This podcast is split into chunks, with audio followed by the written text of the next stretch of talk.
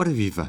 Este é o P24, hoje de olhos postos na Hungria. Viktor Orban conseguiu tornar o Fidesz no partido dominante da Hungria, de tal forma que há mais de 10 anos que a oposição não consegue tirar o Fidesz da liderança deste país.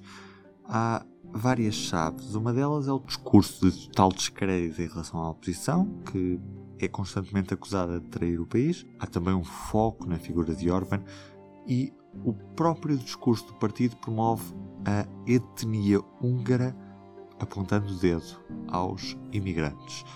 Neste domingo, seis partidos anunciaram uma frente comum para tentar afastar Viktor Orban em 2022, nas eleições legislativas.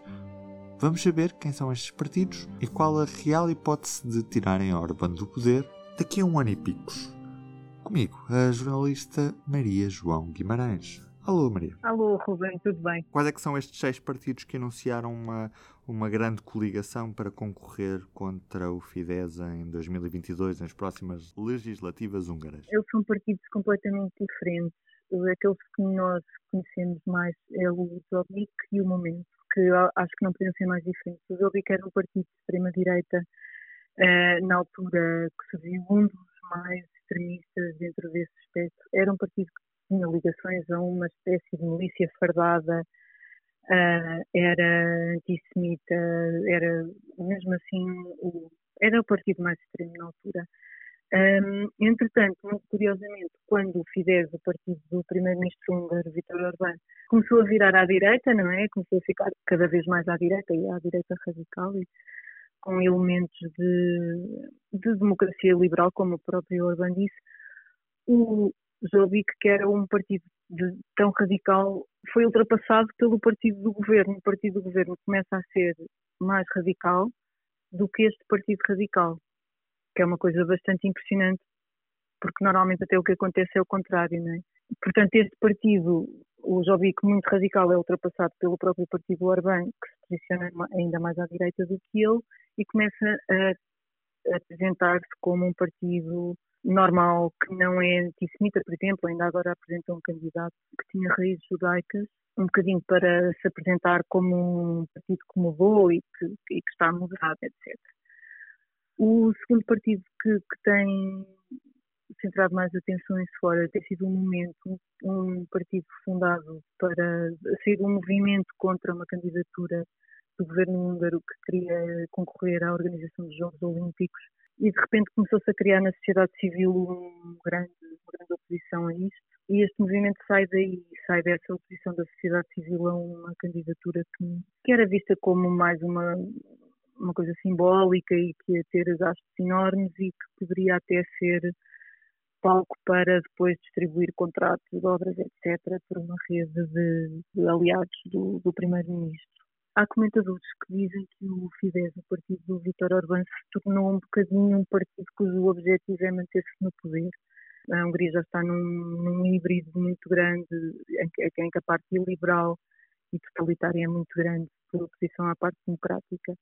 O Orbán fez uma série de reformas, a independência da justiça foi posta em causa, o espaço das organizações não governamentais diminuiu imenso, os mídias estão praticamente nas mãos de aliados e não, não é possível ter, ter uh, críticas, quer dizer, há um ou dois sites que partilham trabalhos de investigação, mas quer dizer, as notícias na televisão são completamente para o governo, não, não há grande espaço para críticas. E, portanto, esta transformação aqui de um governo, de um país que é nominalmente uma democracia, não é?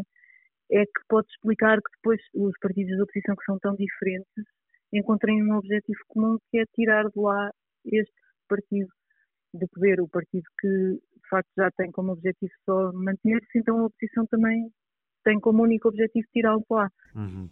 Esta união surge também para eh, aproveitar o facto do sistema eleitoral favorecer a, a, concentração de votos. Exatamente, o objetivo é ter candidatos em todos os círculos eleitorais. O Fidesz, de facto, tem jogado com este sistema também para conseguir as suas vitórias e agora a oposição está a tentar, ao unir-se, ganhar uma dimensão que possa rivalizar com a de um partido que, que controla quase tudo, não é?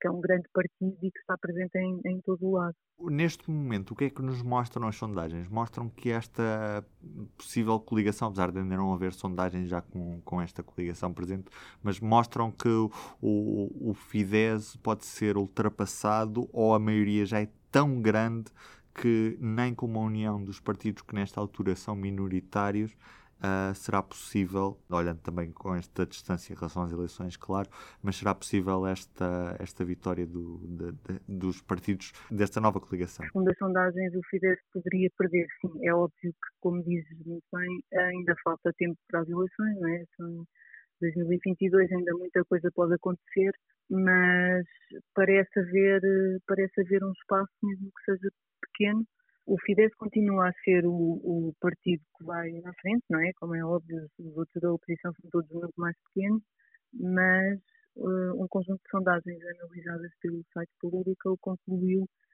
que ele está mais ou menos à volta de 47% nas intenções de voto, sendo que estava ainda há pouco tempo a 52%. Portanto, isto é um, é um sinal de esperança de facto para esta, para esta coligação.